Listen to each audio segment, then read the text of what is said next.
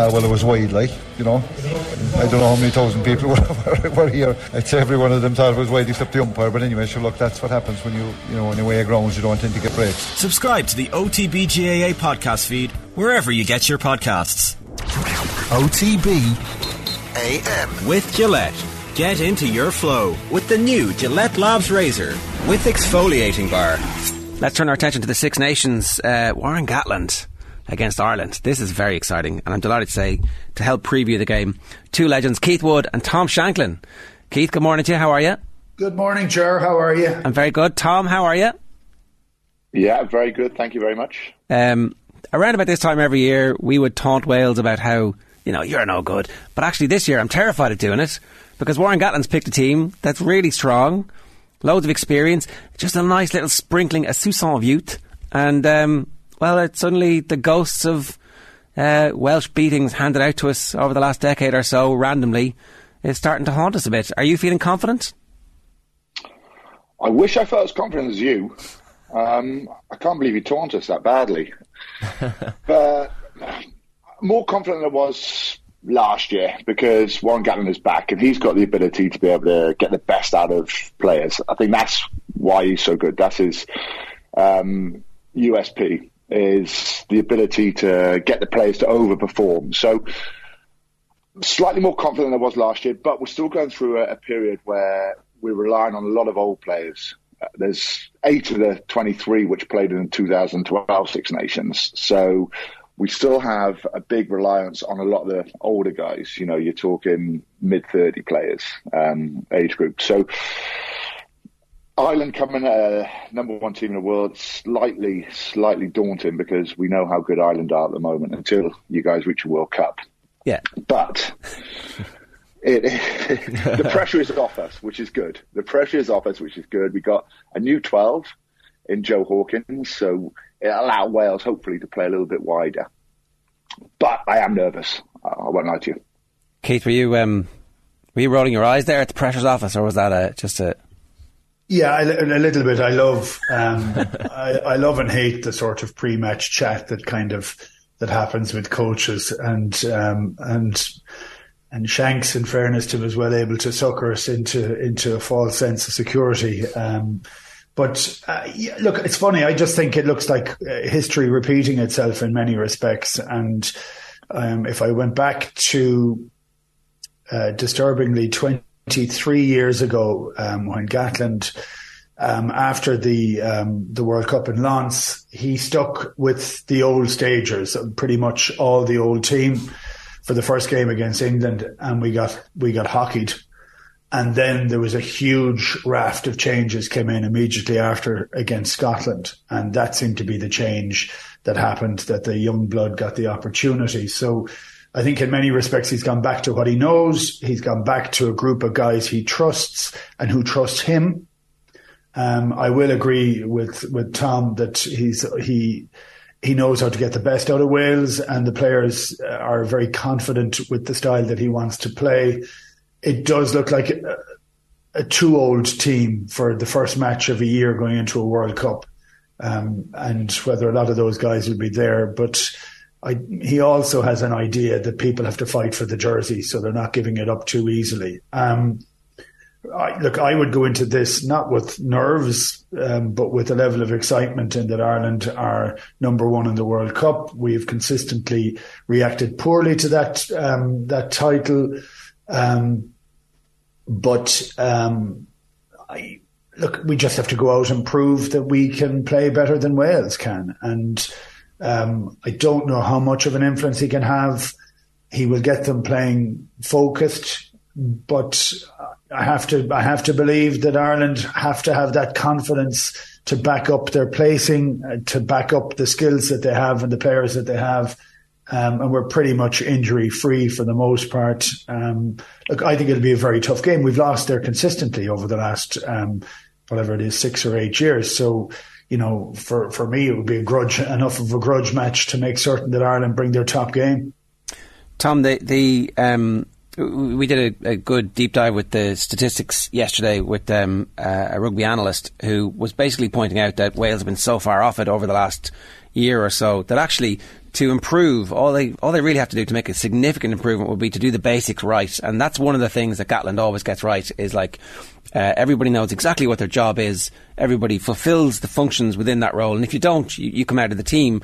But the certainty around what Gatland will give the team and trying to do, I guess that's one of the reasons why he's gone back to the old stagers.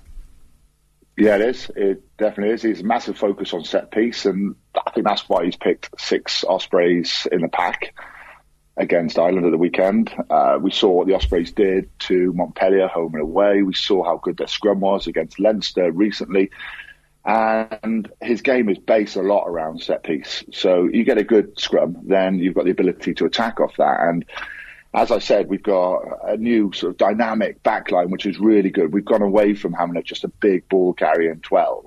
You know, we've got a ball player there now. So a lot of moves and a, and a lot of attack now comes off the 12. You know, it's sort of 12 has been redefined in rugby really as, as their role. It's not just smash and bang and, and big hit. It's been having the ability to put people into space and to attack off 12. So I'm really excited about Joe Hawkins and selection was big for me and it was announced yesterday. It was done really early, plenty of confidence behind it. And it was sort of saying, right, th- this is our team. And I think they're going to attack a little bit wider. I don't think we can outmuscle Ireland at the moment because of the, the, big carriers you guys have got and, and the power you've got. And I think we have to be careful about where we attack. So I think, as I said, that the, the 12 position is key, and, and that just gives us two ball players now, so we can play a little bit wider. We've got a fairly mobile back row as well, um, which isn't really used to sort of pick and go in in uh, in the tight. It's more of a a dynamic um, back row, which will play a little bit wide, and, and you've got players like Tipuric, which and Faletau, which can play in those wide channels. So for me, it makes sense to play wide. You know, it doesn't make sense to try and pick and go and, and to keep it tight against a team like Ireland. So they're the exciting parts. Were you? Uh, but you need to get it right on the day. Were you surprised, Tom, by the Lee Halfpenny inclusion? I think it's the first start for him in, in 19 months. He gets the nod ahead of Liam Williams, you'd imagine, to, I guess, counteract that Irish kicking threat as well. But did they come a, little bit out of the blue? I was quite surprised with his selection. I was quite surprised with Alun Jones' selection. The problem we got at 15 is that there's no players coming through, really. There's um, Lee Halfpenny and Liam Williams, and, and, they're the two players that basically Wales have got to rely on. We've seen Josh Adams play a little bit of 15 recently, and he could be, he could hold down that, that position in time to come. But Liam Williams hasn't played much recently. He's had concussion issues. He went off with a bad hand against Brive away in the Challenge Cup. So there'd be a, a limit to the amount of training that he would have done. Um, what you get with Lee Halfpenny though is just someone that's unbelievably solid. He's like a goalkeeper at the back. You know, he won't miss tackles. He won't drop balls. He'd be able to kick the ball um, out of defence accurately. Um, very low error count, but I think you just you limit yourself slightly with that counter attack ability.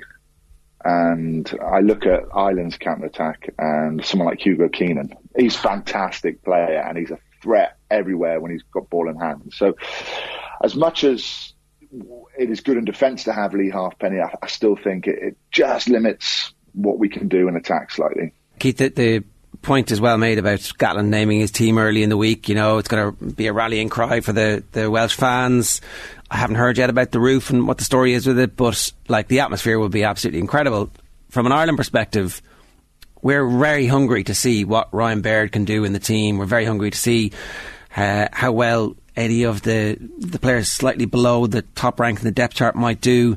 But the first week up in the Six Nations, Andy Farrell is going to be true. It looks like to how he has always picked, and it's best team available for the game, irrespective of long term planning. And it's worked for him so far.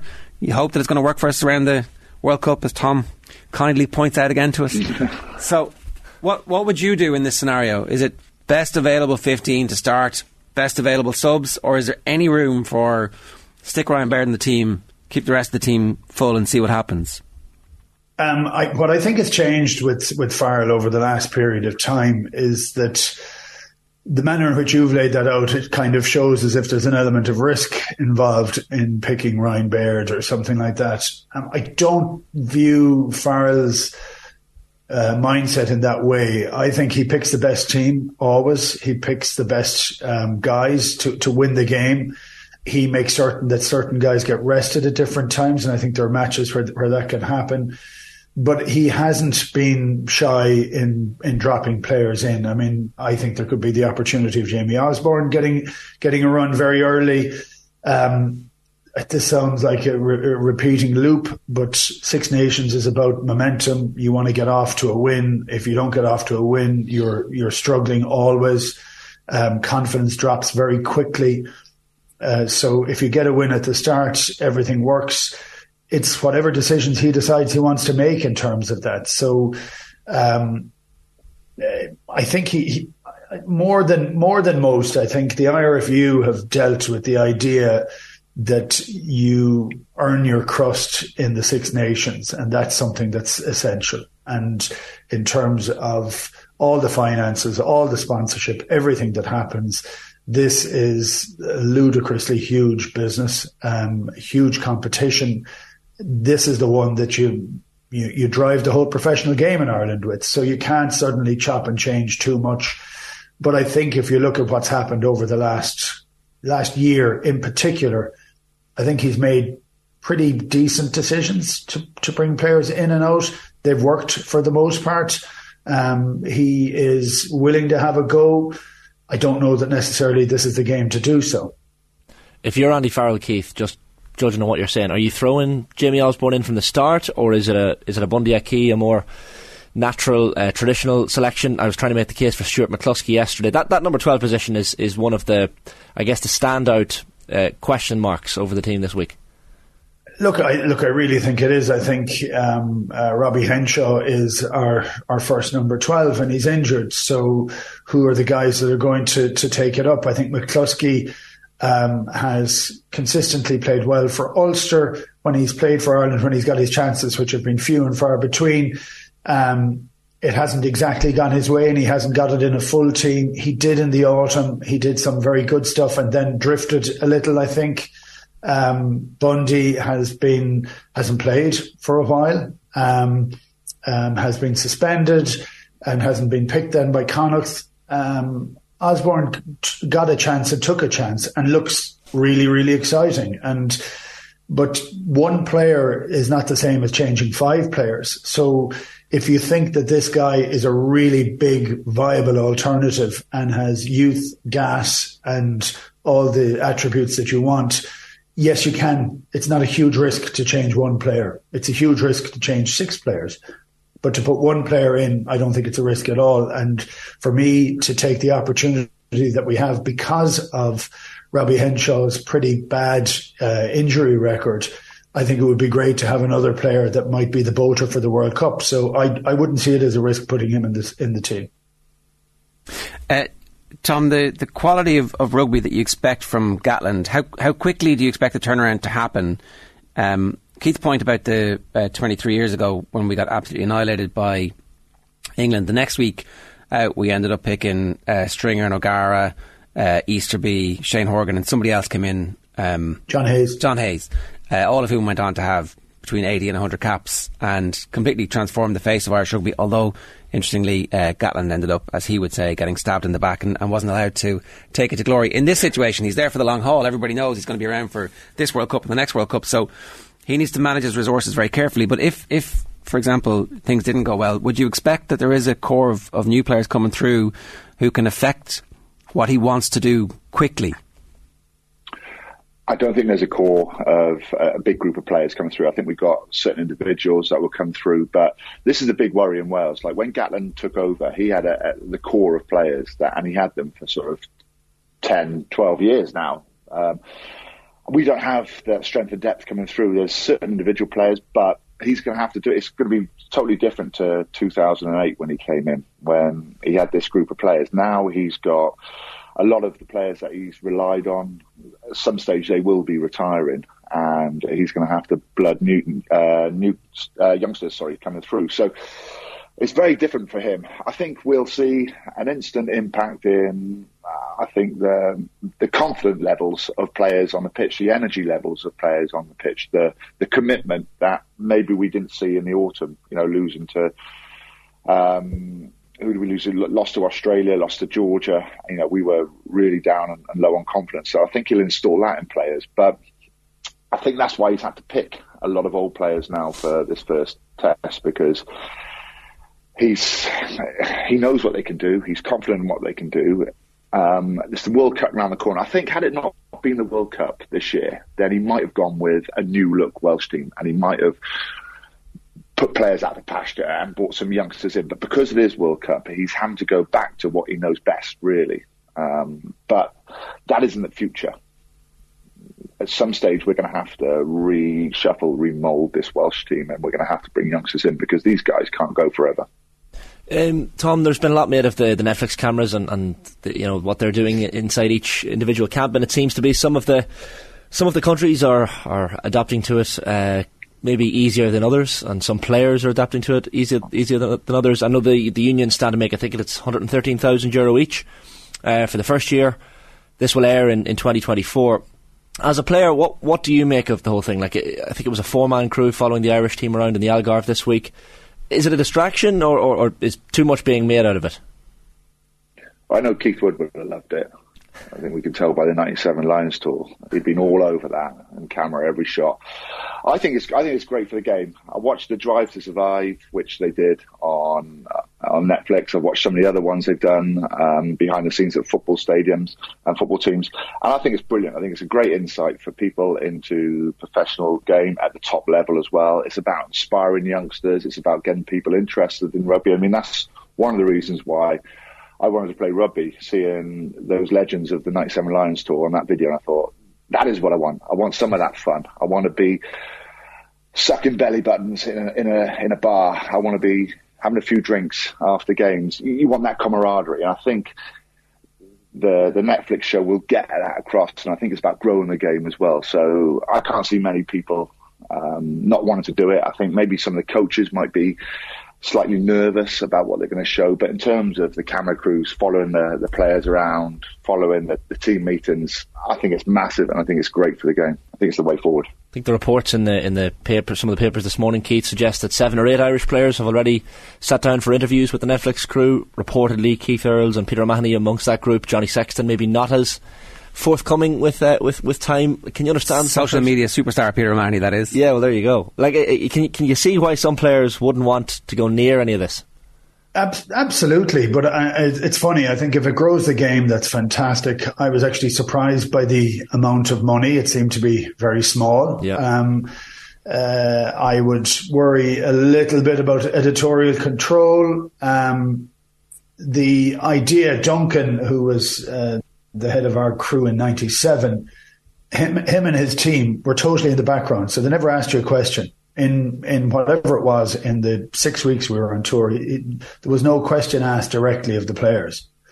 Um, and they, they kind of drifted into the background. You never really knew they were there and they weren't, um, you know, it wasn't intrusive in any way, shape or form. What you don't actually want to do is have players change their behaviors because they have a camera on them. You know, the the sort of unintended consequence of, of, of being viewed will change something, you know. So, um, look, I think it can be great for the game because we're looking to try and make the game uh, bigger. Um, but as always, you just want to make certain that it's all about the game and the game doesn't get affected by it. So, but I can understand why some guys don't want to do it. And, you know, if someone says, well, we want to interview me and they say, well, I don't want to, I'm concentrating on the game. That's their right too, you know, so, um, uh, and much contrary to, to, to Shanks's line, I was stunned by the, how much I was in that video in 97 for the very simple reason that. Slash delighted there was 170 hours of footage actually was cut down to that. So um, my mother wasn't particularly happy because of my bad language, but you know that happens too. the truth will out eventually. Tom, I guess the point about the people not wanting to be filmed is that there's always some clown in the corner with a camera and their phone live streaming or recording something for Instagram. So um, they're probably quite aware of the fact that they're potentially being filmed. Sometimes accidentally by a teammate, as the Irish women's football team found out. Yeah, no, it, there will be, and Keith's right. You know, it, it is editorial control, really. But I look at all the bad PR going around rugby at the moment, and it's it's about encouraging youngsters to to play rugby when they're young. So you know, they, we don't lose them to the system. Um, there's all there's loads of issues with rugby at the moment, and I think this is a perfect way of of trying to grow it and get people more excited by it. Um, there's always people that don't want to do media. There's always people that don't want to do interviews, whether it's in the week, whether it's post game. You know, there's there's shy people and, and there's extrovert people. So.